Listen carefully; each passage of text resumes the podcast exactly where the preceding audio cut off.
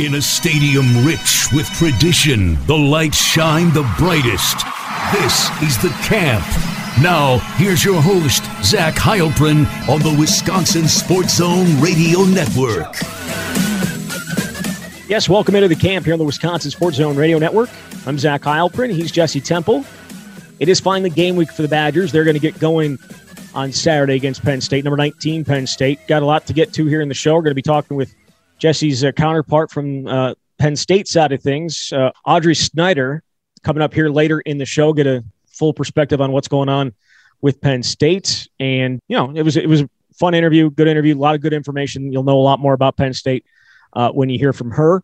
Uh, but first, obviously, uh, game week means we get to talk with people, and we got to talk with a ton of people today here on Monday, including um, you know Danny Davis and Jim Leonhard and Joe Tippmann and Graham Mertz and and all the guys that I think uh, you know I think people probably are interested in. And we got our first peek, not even a peek, we got our first look at the first week depth chart against Penn State, and there weren't a ton of surprises, but I think one that probably stood out to a lot of people and got a cut of you know number of responses from it on Twitter, and that was Chez Mellusi being running back number one. Now, who knows what that means uh, going forward? I don't think it means a ton. It just means perhaps that he's going to be the guy that's out there on the first play of the game. Jalen Berger is going to play a lot. Isaac Guerendo is going to play.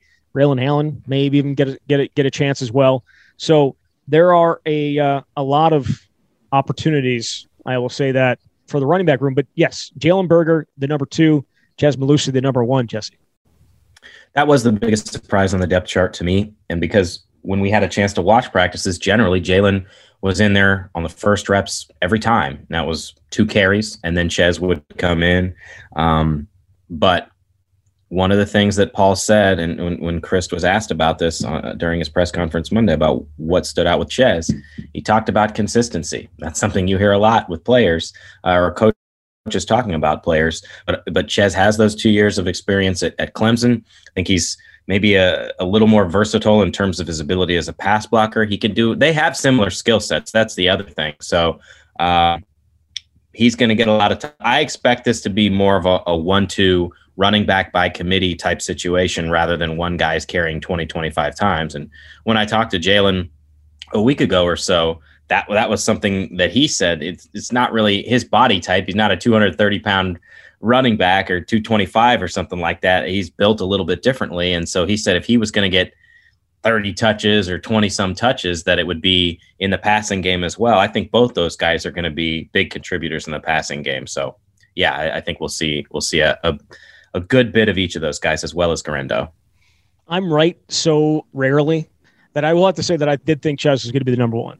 Uh, I did say I'm pretty sure I said that on a previous podcast because you know, Jalen was was dinged up. Like he missed a few practices in there, and it, it, you know even when they went to some of the team portions, they held Chez out. So like and he wasn't and he wasn't really dinged up. They held him out. That kind of made me think, you know, got big plans for him. They held him out. They held out, you know, Jake Ferguson largely in a lot of those 11 on 11 opportunities. I'm talking about I think maybe one of the two practices that you were unable to go to, you know, they this isn't a shock, right? Like it's it, it is what it is and it's not necessarily it doesn't necessarily matter outside of the person that's going to be going out there first. I, I think they're going to get the ball a ton, both of them. I think they're going to be playing a ton, both of them, and then obviously Isaac Guerendo too. I, he's he's the wild. I think he's the wild card here, isn't he? Oh, I guess I mean you could throw Braylon Allen in there too, but I, I, I really think you know if Isaac is healthy, he just gives him a little bit something you know different with his ability to put it into extra gear and and uh, and take one anytime he touches it.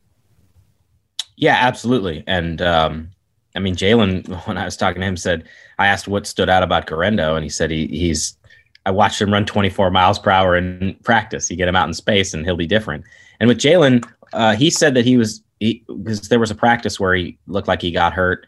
He had a little hip flexor tightness, but he he said he was good to go, and it didn't seem to be that big of a deal. So I, I don't I don't think like an injury is what is the result of why the running back situation is the way it is. But I'm with you with Guerendo you know, Gary Brown is very high on him, likes the fact that he's got that wide receiver background, and he even said that he can create some uh, matchup issues with some linebackers. So, I don't know how the carry count is going to be distributed, but I, I would certainly expect it to be three guys. It's just, as Brown said, he wants to ride the hot hand. So if any one of those three is breaking off big runs, they could be the number one guy for that week. We saw the other change on the depth chart that from the you know from uh, going into fall camp, the big change it was at center with Joe Tippmann coming in. We kind of felt it was going this way. You know, about midway through camp, he started taking the first team reps and never gave them up, and was listed as number one center over Kayden Lyles today. You know, I think we've talked about it a couple different times, but Joe Tippmann, Jack Nelson, Logan Bruss, that side of the line, along obviously with the center, I think just has a chance to be really, really nasty. And, and you know, and, and, Tyler Beach and, and Josh Seltzner as well. But you just get the feeling with those three guys, they get off the ball just so quick. I know we talked to Graham Mertz about that today, and what stood out from uh, from what he had to say about Joe. He's his roommate. You know, they're really close, but he had some uh, some very nice things to say about Joe. He called Joe a mauler, and Graham, being the consummate uh, quarterback team guy, ended up saying that every guy on the offensive line was a mauler. But I mean that that is something that with both those guys, with both Jack Nelson and Joe Tippmann, that it, I think Badgers fans are going to see. I actually had an opportunity to talk today with both those guys, Joe and Jack, and was asking Joe about how it came to be that uh, how did he find out he was just all of a sudden started working with the ones because that's kind of how it happened. And he said that Joe Rudolph, uh, offensive line coach, obviously grades all these little details at every practice. And after one practice, Tippmann graded out basically better than anybody, like check plus or plus plus.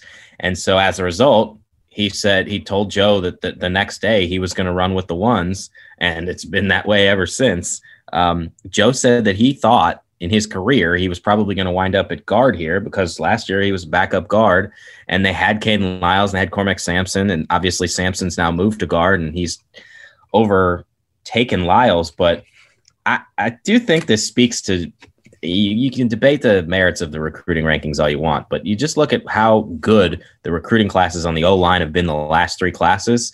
This is what happens: is the really good guys when they're healthy, they start to play earlier, and they've got an opportunity to be really special for several years. And you're seeing it with Tippmann in the 2019 class and Nelson in the 2020 class, and a whole bunch of guys coming up behind them as well what stood about stood out about your conversation with Jack because he's a uh, he's an engaging guy and he's got I don't want to say crazy eyes, but he's he's got some uh, he's got some intense eyes, in, intense and very intense eyes, and he's a and he's a talker. Intense is the right word that comes up a lot. I mean, he mentioned it too, and he he talked about because as has been a storyline throughout camp, it seemed as though whenever there was a fight, he was involved in it. He was somewhere in the middle. That he's he's trying to figure out a balance between playing with that intensity and not sort of overstepping and playing after the whistle in a way that will hurt you in a game. Um, and I mean, I I don't know that it's going to be a huge problem for him, but um, I do think because of how intense and tough he is, and that he will play right up until the whistle, um, he will bury a guy and keep going. That it's just something that he's going to have to learn and figure out as he goes through this opportunity because he he hasn't gotten a ton of college snaps anyway, and, and all of his snaps before were at were at guard or were at tackle. I think he got nine snaps last year at tackle, and he was a left tackle in high school. So him moving to guard, I think um, I think he's got a chance to be very very special. Obviously, yeah. Going back to Tippmann, I, we I asked uh, Joe Leonhard, as I originally called him, but Jim Leonhard, the uh, the the defensive coordinator, about Joe and asked him, you know, like just what stood out. And he goes, "You better have your hands ready if you're a defense player," which essentially means you better have your you better get your hands right so that you keep the, his hands off of you because if he gets on you, it's going to be a problem. And again, I, I remember I, we talked about in the last show. Tyler Beach said that there were times where him and the center, him and the uh, guard, uh, Joe and the guard, you know, whether it was Jack Nelson or Josh Seltzner, were driving Keanu Benton, potentially the the, the most NFL talent guy on their defense, you know, five, 10 yards deep. So I think it has a chance to be a, a good group on offensive line. It may not come together right away because they don't have all those snaps together that you know you would want because Tyler missed time and Logan Bruss missed time in, in fall camp and Joe didn't jump up to the number one job until you know midway through camp. But that is going to be, I think, one of my focuses come Saturday for sure. Yeah, I mean, this offensive line is extremely talented, no doubt about it. And I mean, we talked before about how the reps is not something they got a lot of in in the fall, but I don't think it's going to take that much time to come together because you've got a lot of experience at tackle. You know, Josh Seltzner's played Seltzner's played a ton of games, and just because of how good Nelson and Tippmann are, I I, I think it's going to come together pretty quickly. For me, it's more a question of um, what do the running backs do with with those holes because it's a new group and and I'm not sure exactly what to expect out of the, the tailbacks. Yeah, it'll be it'll be interesting to see how that all plays out. I, some of the other things that you know we look at on the depth chart, you know, I guess you we could take note of the kicking job because I think that's what you love to talk about more than anything else on the podcast, Jesse. Um, is you know Colin Larsh listed as the number one, which probably shouldn't be a huge surprise because Jack Van Dyke missed so much time in camp. But again, I that that remains a you know if, if there's a weak spot. So looking at their weak spots, would that rank at the top? would that be like the biggest question? I know it's I know it's a kicking game. It's special teams. It's not it's it is one third of the game, but it's not necessarily not necessarily um, you know a focus of everybody's. But it could be very very important come Saturday. Yeah, it could. It, it's a, an inconsistent spot. I'll put it that way, which we've talked about ad nauseum, especially Colin uh, from forty and beyond he's two for seven in his career, and that's why I thought Jack was going to win the job. And it certainly seemed as though Jack was in position to do so, but then he had the leg injury, so you have to think that contributed to the the way things are. I don't know if that's a fluid situation, whether Jack's healthy or not. Um, I don't know. I, weak spots. It's hard to say right now because they've only been practicing against each other, but that would be the one that stands out. I think they addressed on the defensive line, particularly with the the number twos, the guys like James Thompson Jr. and Rodas Johnson, I, I, which I've talked about as well. I, I, think that they've shored some things up there, but no, I, mean top to bottom, this is this is a pretty strong group, which is why they're Big Ten West favorites. Yeah, the other part of the depth chart that kind of stood out, they did, there were no oars on the depth chart, which is kind of a rarity for Wisconsin. However, they probably could have thrown some oars down at at cornerback because obviously you have your starters in Faion Hicks and Caesar Williams, but they have four other guys listed behind them uh, all, you know, whether it's Alex Smith or Dean Engram or uh, Donte Burton or Semar Melvin. So you have those four guys plus the other two. Is that just, and I know, I think Jim Leonhard said it's just, you know, maybe getting them the recognition uh, yeah. is why they kind of threw them uh, all up there. But I don't know which one is necessarily, and he didn't, he didn't divulge it, which, which one is going to be that third corner. And does it really even matter because they're going to be playing three or four of those guys? I do not think it matters at all, which is that's what I was going to say. All six of those guys, I think, are going to see time. All six of them have played before, um, some more than others, but like Smith and Engram, two of the young guys, were the two standouts in the spring. And because there's going to be three corners on the field so much, I just I don't think it really matters. To me, the the one of the other things that stood out, and maybe to a far lesser degree, was if you look at the backup inside linebacker, they've got Tatum Grass there, which makes sense because he was pushing so well in the spring. We really didn't have a chance to see him. I would have thought maybe Jordan Turner would have risen up, but maybe Grass got healthy enough in the time that we didn't see. For the most part, though, this depth chart is exactly as we would have expected it, other than a couple that we've already addressed. So what are you What are you trying to say? Like uh, you hit it pretty good then on your on your projections? I, I, think all of us probably had the same projections. Um, uh, I mean, I suppose what I didn't get was Mellusi over Berger, but that was the big surprise.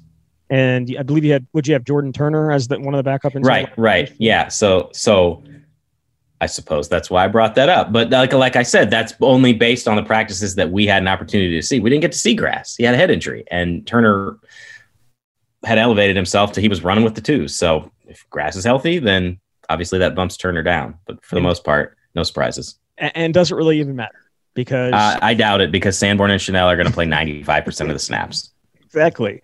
Exactly. All right, let's get into our interview with with uh, Nardi here, and then we'll come back on the other side and, and jump into some more things that we talked about with Paul Chryst and Jim Leonhard and, and the other players on Monday.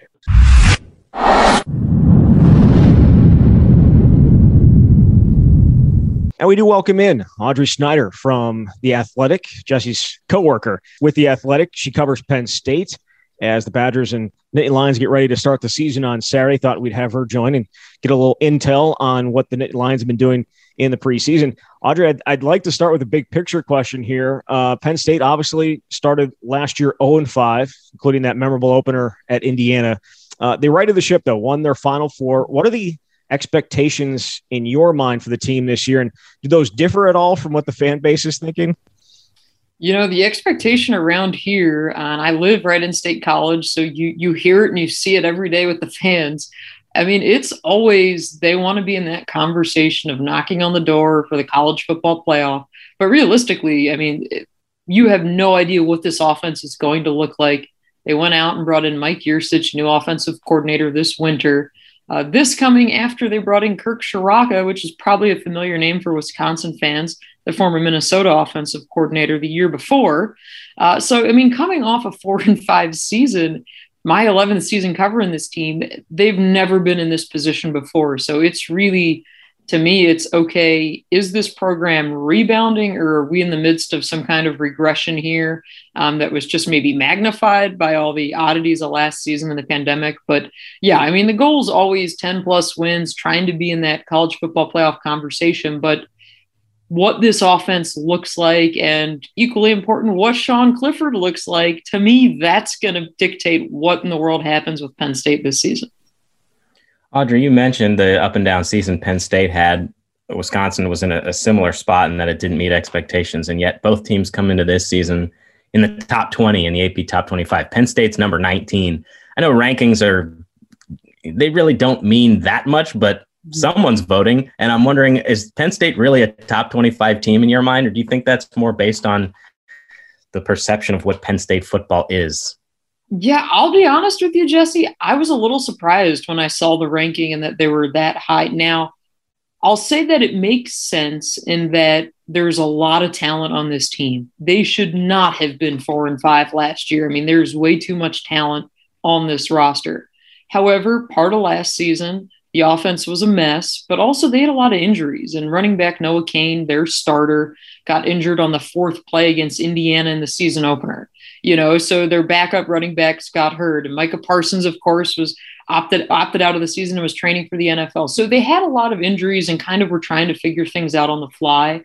So in that regard, I say, wow, I watched you know every game of this team last year, saw way more than enough um, to say that this offense was a complete train wreck.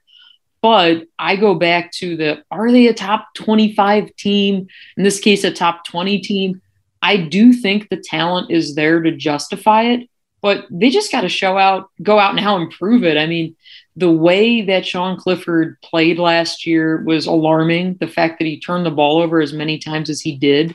Uh, to me, that's the big statistic with this team. It's the turnovers. I mean, that killed their season last year more than anything else. So now it's going to be okay, if you're indeed a top 20 team, Sean Clifford has to play a heck of a lot better. This offense has to be much more efficient. And I don't want to let the defense off the hook either, Jesse, because they were a disappointment last year. And I think uh, we're going to have to see Saturday if this Penn State front seven is up to the task. Yeah, you talked about the offense and how it was not ideal last year. But you know, how quickly can they get up to speed with a new offense coordinator? A, I guess a third different offense coordinator in three years. You have do have a senior quarterback in Sean Clifford. You mentioned his turnovers, uh, the interceptions. I think eight of those came in the first five games. I think he had nine total in the season. But what are you expecting from this offense? Do you think they can hit the ground running with a with a new offensive coordinator right away, go, and coming into a place where you have a defense that you know has returns pretty much intact from last year? They're they're going to have to, and I think that's the kind of the beauty or maybe the blessing and the curse of opening the season the way they do. I mean, I had a conversation with Mike Yurcich earlier this offseason, and, and I asked him, I said, well, do you like or do you not like opening the season this way, going to Camp Randall? And he kind of grinned over Zoom and he was like, you know, what? I love it. Like, this is what we live for and that kind of thing. But, you know, the difference, or at least what Penn State believes is going to be the difference this time around with finally getting this offense clicking is that this group had no spring ball the year before because of the pandemic. So that really they felt was magnified last year. They never really got this offense to where it wanted to be. Had a much more normal offseason this time around. But the one thing that I think we're going to see uh, is tempo. I mean, this is what Yurcich likes to do. They have so many different tempos. How much can they push that tempo is what I'm curious to see um, because again, we haven't media hasn't been privy to any scrimmages. Um, we didn't even see any live 11 on 11 action this preseason. Uh, so really, what we see in Camp Randall is going to be a first time for a lot of us. But what we saw in spring football, what we've seen in you know 20 minute viewing windows this preseason. Um, it's a team that's going to take their shots down the field. You've got a really talented receiver in Jahan Dotson one of the best receivers in the Big Ten. You've got two very talented tight ends and an offensive line that should be Penn State's best O line in a long time. Uh, they've got two really strong tackles, specifically their left tackle, Rasheed Walker. Uh, but as you all both know, you know, if you want to push the tempo, but you're not moving the chains, then you're putting that defense back on the field and you've got problems. Uh, so I am very curious to see just how much of that tempo we see on Saturday. Audrey, you've written that Penn State's running backs are arguably the deepest unit on the team. Which guys will be out there and what ways in what ways can they make things challenging for Wisconsin's defense? Yeah, that's they call themselves the Lawn Boys. Um, you maybe will even see on, on TV or on the sidelines on Saturday. They have a chain that they wear. Kind of uh, everybody's trying to riff off of Miami these days, right? It didn't work out well for Miami when they played Wisconsin. I'll tell you that. Yeah, so I mean, you'll see if maybe it works better for the Lawn Boys. We'll see. Um, but we'll get a depth chart probably on Tuesday when James Franklin meets with the media to begin the week. But my best guess is that Noah Cain is the number one. And the interesting thing with him is that he hasn't made it through a season healthy. I mean, as as a true freshman two seasons ago, he got dinged up um, and then was able to come back late in the year and had a really strong showing in the Cotton Bowl. But he's the number one guy now back. The full health has looked really, really impressive.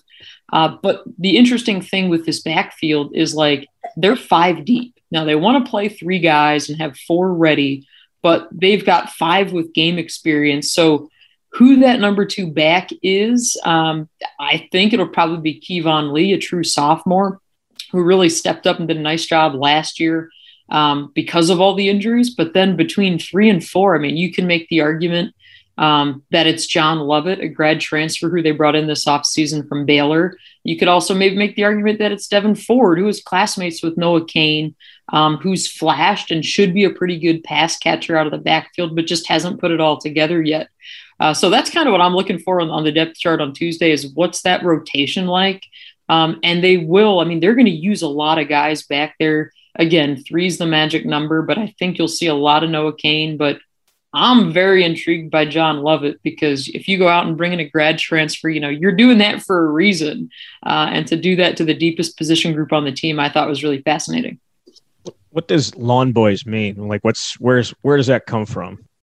Yeah, it was just something that they started as like a funny thing a few years ago, and just like they had kind of uh, like little videos as if they were like cutting the grass and just tearing up the lawn all out there. Okay. So that's yeah, that's really all it is. Uh, they've bought into it, and kind of the crazy thing is they have recruited this position insanely well. I mean, you can go back to you know Saquon Barkley, Miles Sanders. Um, they had Ricky Slade in there, a five-star back who didn't materialize, but you kind of look at it now with this next wave um, with Noah Cain, and then you look at how Penn State's recruiting it currently, I mean, they've got two of the top 10 backs committed to this 2022 class. So they're going to be stacked for a long time. Um, and that's why running backs coach Ja'Juan Seider is probably one of the more um, attractive assistant coaching names out there right now because he's consistently produced and recruited really well.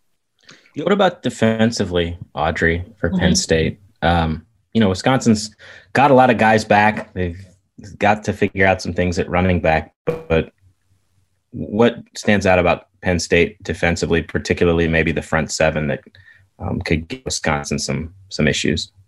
The defensive ends are a question mark. To me, that's the front four is concerning, and I think that's you know you look at it and you say, okay, they were going to have to replace both defensive ends this year because both are off the NFL and Odafe Oweh uh, and Shaka Toney. But one of your projected starters, Adisa Isaac, then gets hurt this uh, this preseason or this offseason rather before camp, uh, and he's going to be gone for the year most likely. So you're already down to your backup defensive end. Um, and I think that what you're going to see is Nick Tarburton, uh, who doesn't have very much game experience. He'll be the one starter, and the other starter most likely is going to be Arnold A. Ebiketie, also known as AK, a Temple graduate transfer who they brought in this offseason, which might be the move that potentially saves this season because they were not built before adding Ebiketie to withstand, you know, losing Adisa Isaac, potentially their best defensive end of this group. So to me, it, it's going to be okay. What in the world do you see with these front four? Um, inside, you've got PJ Mustipher, who's been there a long time, played a lot of football.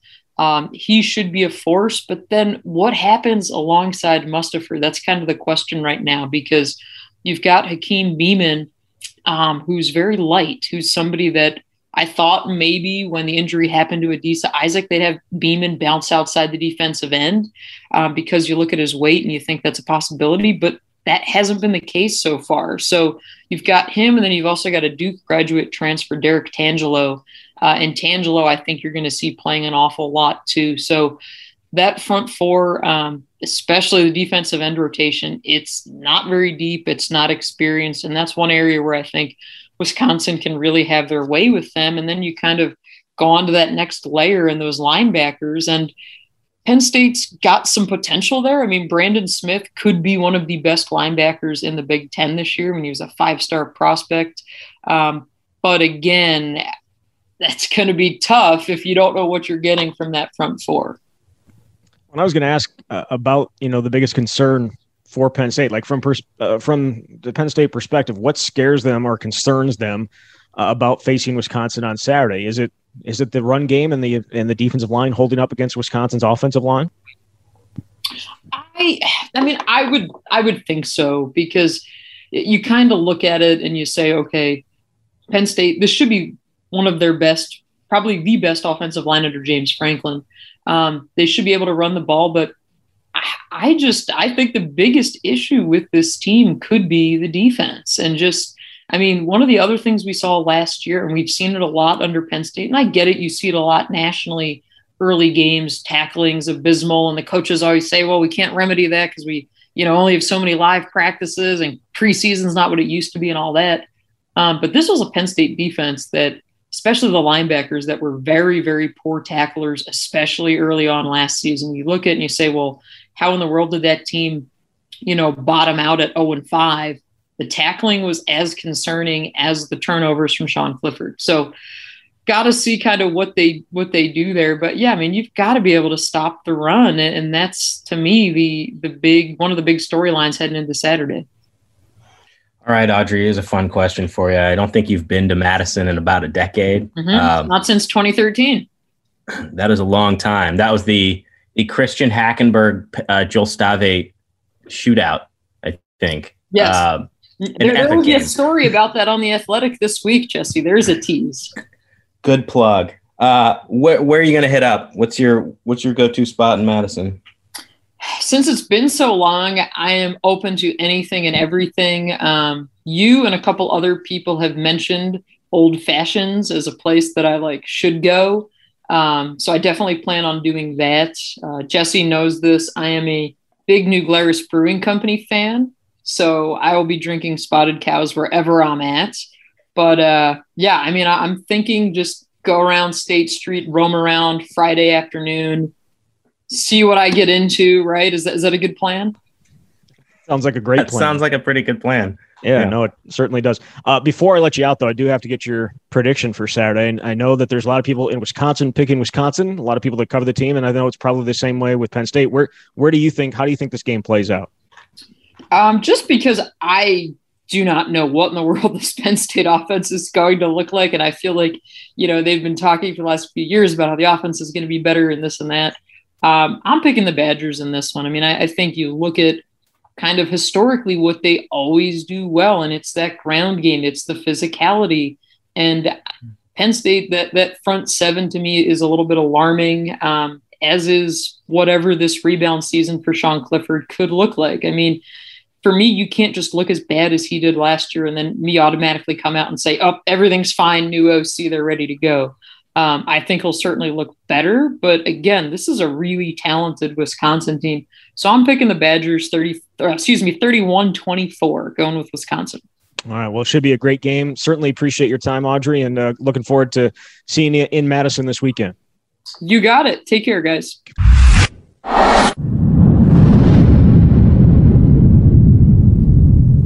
All right, there she was, Audrey Snyder from the Athletic. Certainly appreciate her time uh, with us today. All right, Jesse, uh, getting into a little bit more of uh, what we talked about with these guys today.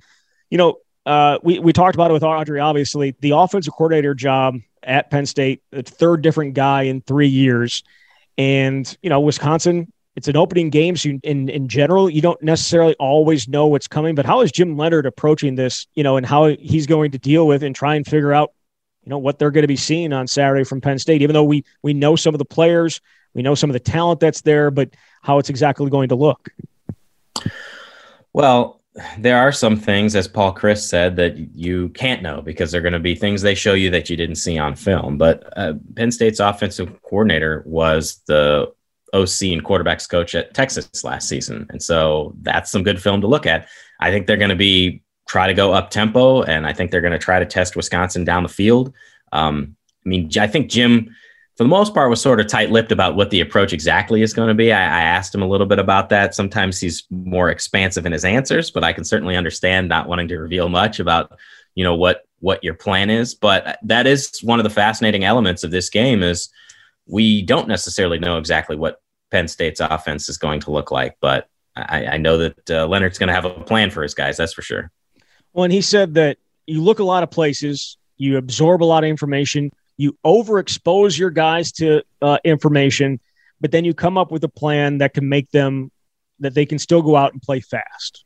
So because there there are so many unknowns, you you there's just a ton of information, and you have they have to have that information in case it pops up on Saturday. But I think that's that obviously goes for every team in this first game. But I, certainly Wisconsin, you know, this is their first game that they're opening against a uh, a ranked team since you know that 2016 game against LSU, and you didn't really know what to expect coming out of LSU that day. And Justin Wilcox had a plan. Jim Leonhard, obviously the DB's coach that day, but these are you just with these type of games. I think there's just there's so much unknown even on both sides. Wisconsin probably has a lot of unscouted looks that Penn State hasn't seen before. I, you know, I certainly think uh, Paul Chryst has some things up his sleeve that, that are not necessarily going to be things that the Nittany Lions have seen before and Wisconsin hasn't showed before. Yeah, defensively, I think Wisconsin's going to dial up the pressure because one of the things Leonhard talked about was that Sean Clifford, Penn State's quarterback, when he's got when it's clean, you know, he can he can hurt you. He can deliver some some good looks, and so if you can get him moving a little bit, then it it could change the the dynamic for for Wisconsin. And clearly, that's been one of the the offseason talking points. Is it's not just hurries. It's it's can you impact the game and, and get some sacks and when, and we'll see how quickly Penn State gets the ball out because that was one of the reasons that Wisconsin struggled in that area last year. Offensively, though, you're right. Um, I'm very interested to see what Paul has up his sleeve because he's running the show again now, and um, he he's been known for doing a lot of different things, and um, I think that this group has a chance to be special. He's got there's a lot of weapons, but I don't know exactly how it's all going to come together. I will say that I asked Graham whether he felt like they would maybe air it out a little bit more this year um, or change the ratio from what we've seen in the past. And he didn't want to say anything. He was basically like, I don't want to give away the game plan, but we'll see. So um, maybe that's just Graham being Graham, but it does sort of feel like if Wisconsin was going to start to air it out a little bit more, that this is the roster that you would do it with. And before we go on, I should have mentioned this at the top of the show. Uh, Danny Davis, good to go, right? He is in the depth chart. I was able to talk with him, asked him about what happened. Uh, we saw him catch a touchdown pass on a Wednesday in a scrimmage uh, setting. He didn't take a hit or anything; was no big deal. Um, but that was the last time we saw him. That we saw him at all. Uh, he he missed the next few days with a head injury, and he just said he had a headache. Uh, it's not necessarily something that happened right after Wednesday. It was something that happened uh, that he kind of was feeling the next day. Uh, asked him if he was diagnosed with another concussion. He said no, but they said that they just wanted to keep him out and be precautionary about it and keep him out until you know everything went away because of what happened last year. And he said, yeah, uh, I was a little concerned to begin with just because of what happened last year, but uh, I was able to return. He said he was able to return last, uh, I believe it was last Monday or Tuesday, and uh, he's good to go for Saturday. And I think obviously significant for Wisconsin's offense. Yeah, absolutely. And I, he's the type of guy that you don't necessarily need to get every rep or even most of the reps in fall, but you need enough that he can get in a rhythm and he can have the timing and, and everything that you need with Graham. But that's certainly good news for him and for Wisconsin that he was able to spend the last week getting back into the flow. And now game week is here, and uh, you know you're going to go with your top group all the time. So he is the difference maker, one of those difference makers offensively, and he's got to be in there for Wisconsin to be successful. And he, and he said he said he did need you know missing that that time, missing that week plus w- wasn't good, right? Like he he needed he needs that time because he missed so much time last year, and he you know missed some time in the spring as well that fall camp, yeah, it's his fifth fall camp, but it's still something where he would like to be and getting those reps, and that was important to get back in there.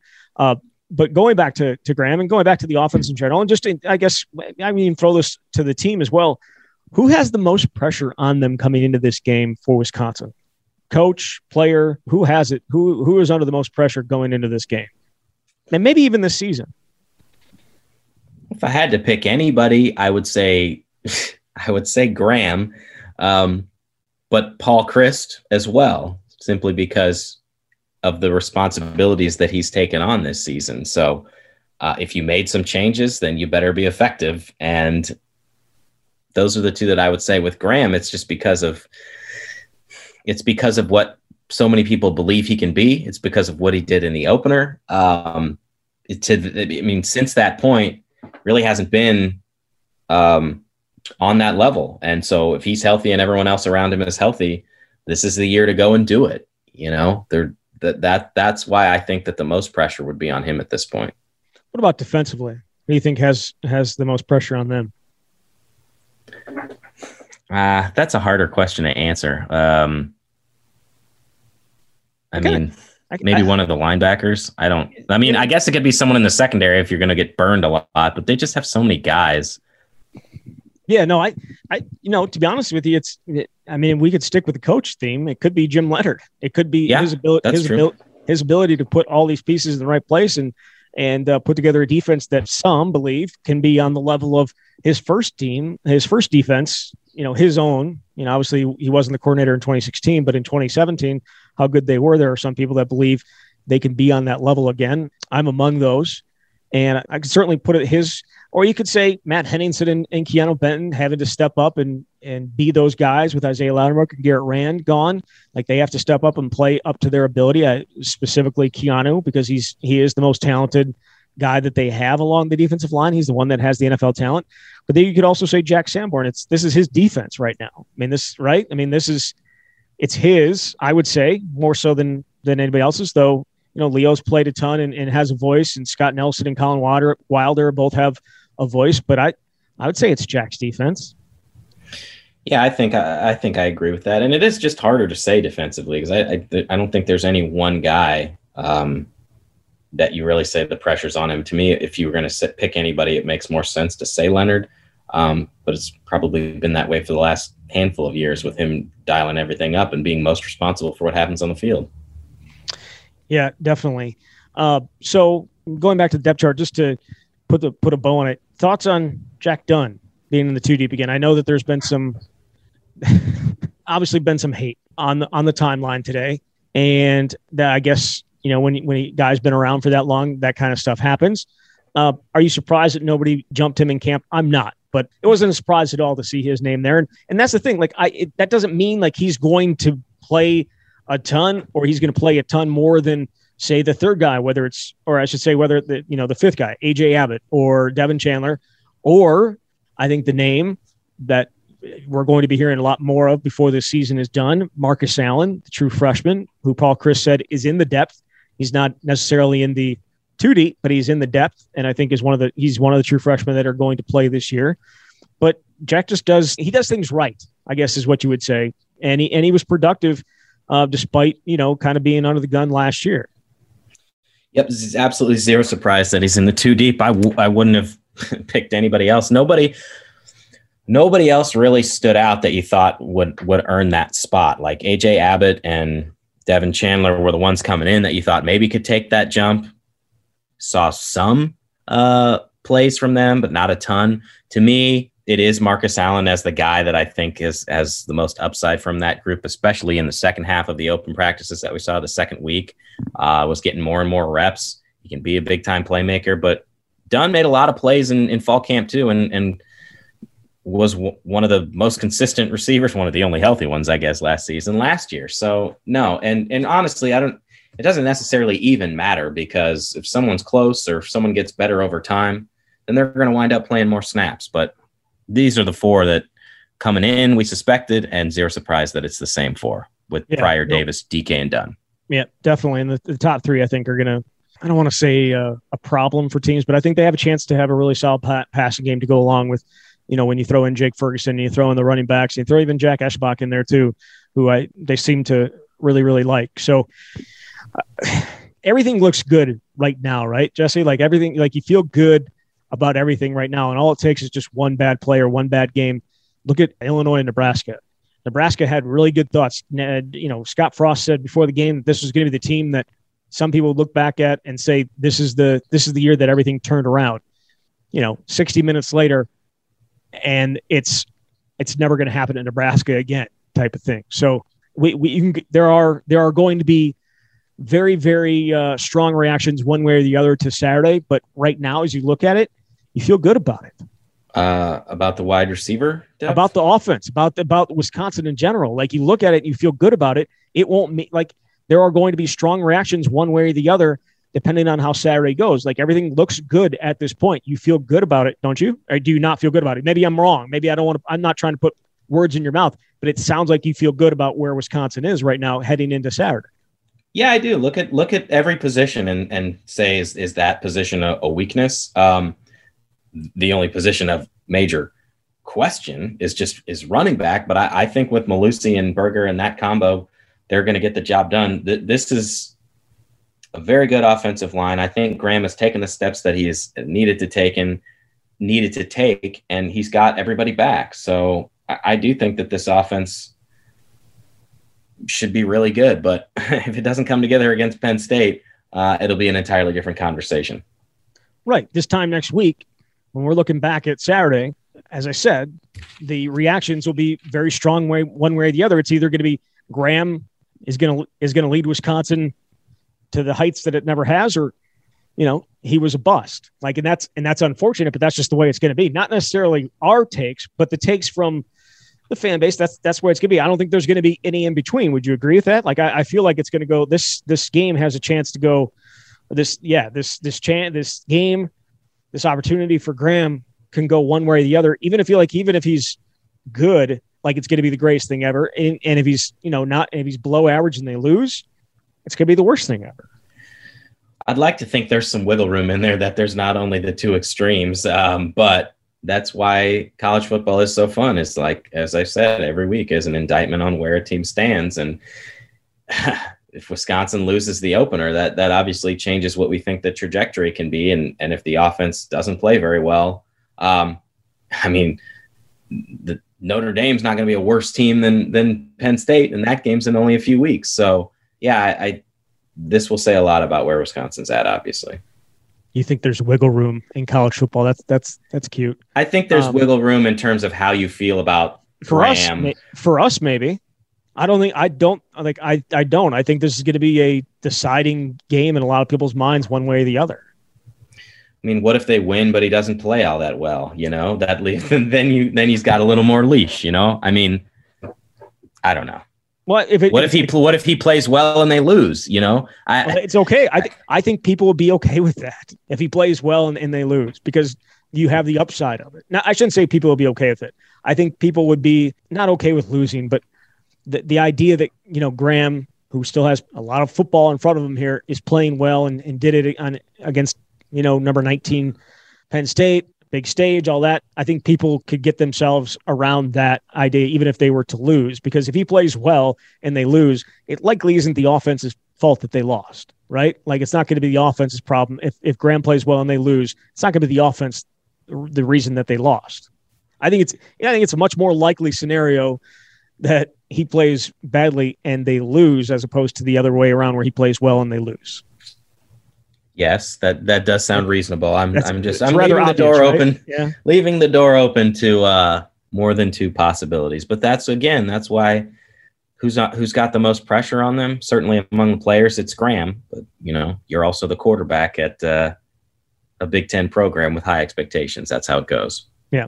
The only my only point about Nebraska and Illinois is just you, you have an idea of what your season is going to be, and 60 minutes later, it's either yes, that's a possibility, or no, that's not going to happen. And while we know, while we know that in our in our minds, and I think we are able to differentiate and be like, yeah, you know, that wasn't a good performance, or it was a good performance, and you know they they won, or that wasn't a good performance and they lost. They, they still have you know the ability to bounce back. In the in the grand scheme of things, the way that this all works, I think it's going to be one way or the other. I just do. Like it's just. I think for the most part, it's going to be one way or the other, and we'll and we'll see. Yes, Wisconsin and uh, and Penn State Saturday at Camp Randall Stadium. Wisconsin is favored in that game right now. Uh, Jesse, we'll make our picks on the show later this week, but uh, do you have a way you're leaning at this point? I have a way I'm leaning, yes. is it similar to your counterpart at the Athletic? I would say that is that is accurate at this okay. point. I was a little bit surprised that she picked Wisconsin. Um, I know that uh, she, she she she seems like such a straight shooter though too. Like she does, it's it's like she doesn't have like she's she's been there a long time. She's covered the team for a long time. She knows exactly what's what. And I feel like there's there's a lot of people there that probably like it's Penn State, it's Wisconsin. You know, Penn State has the talent. They're just going to do it. She didn't. She did not buy by that at all. She did not, um, and I don't either. So I mean. if Wisconsin's as good as we think they can be, then they've got to take care of business. Um, and I don't know. I don't know how good Penn State is. That's the other thing. Like they were 0 5 last year. never happened before in program history. Then they won four straight games. Well, that's great, but their offense is going to look different. Uh, they got a lot of question marks too. I, that, that's so it's just hard for me to automatically say, well, Penn State's going to roll up in there and beat Wisconsin. What are you expecting the atmosphere to be like on Saturday?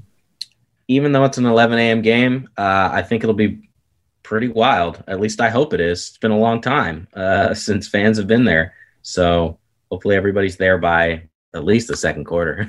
I was going to say, you were, uh, if you were about to say kickoff, be like, oh goodness. Um, no, 11 o'clock kickoff. I uh, I think no, I, I, think there's still some limited tickets left. That that probably shouldn't be a surprise considering what's going on in the country and all that. But they will play football on Saturday in front of fans at Camp Randall Stadium for the first time since late November of 2019, and we can't wait for it. But we've got one more show to do before that comes up, and we will do that. You'll get that Friday morning. And um, thank you very much, Jesse. Thanks, Zach. Until then, you've been listening to the camp here on the Wisconsin Sports Zone Radio Network.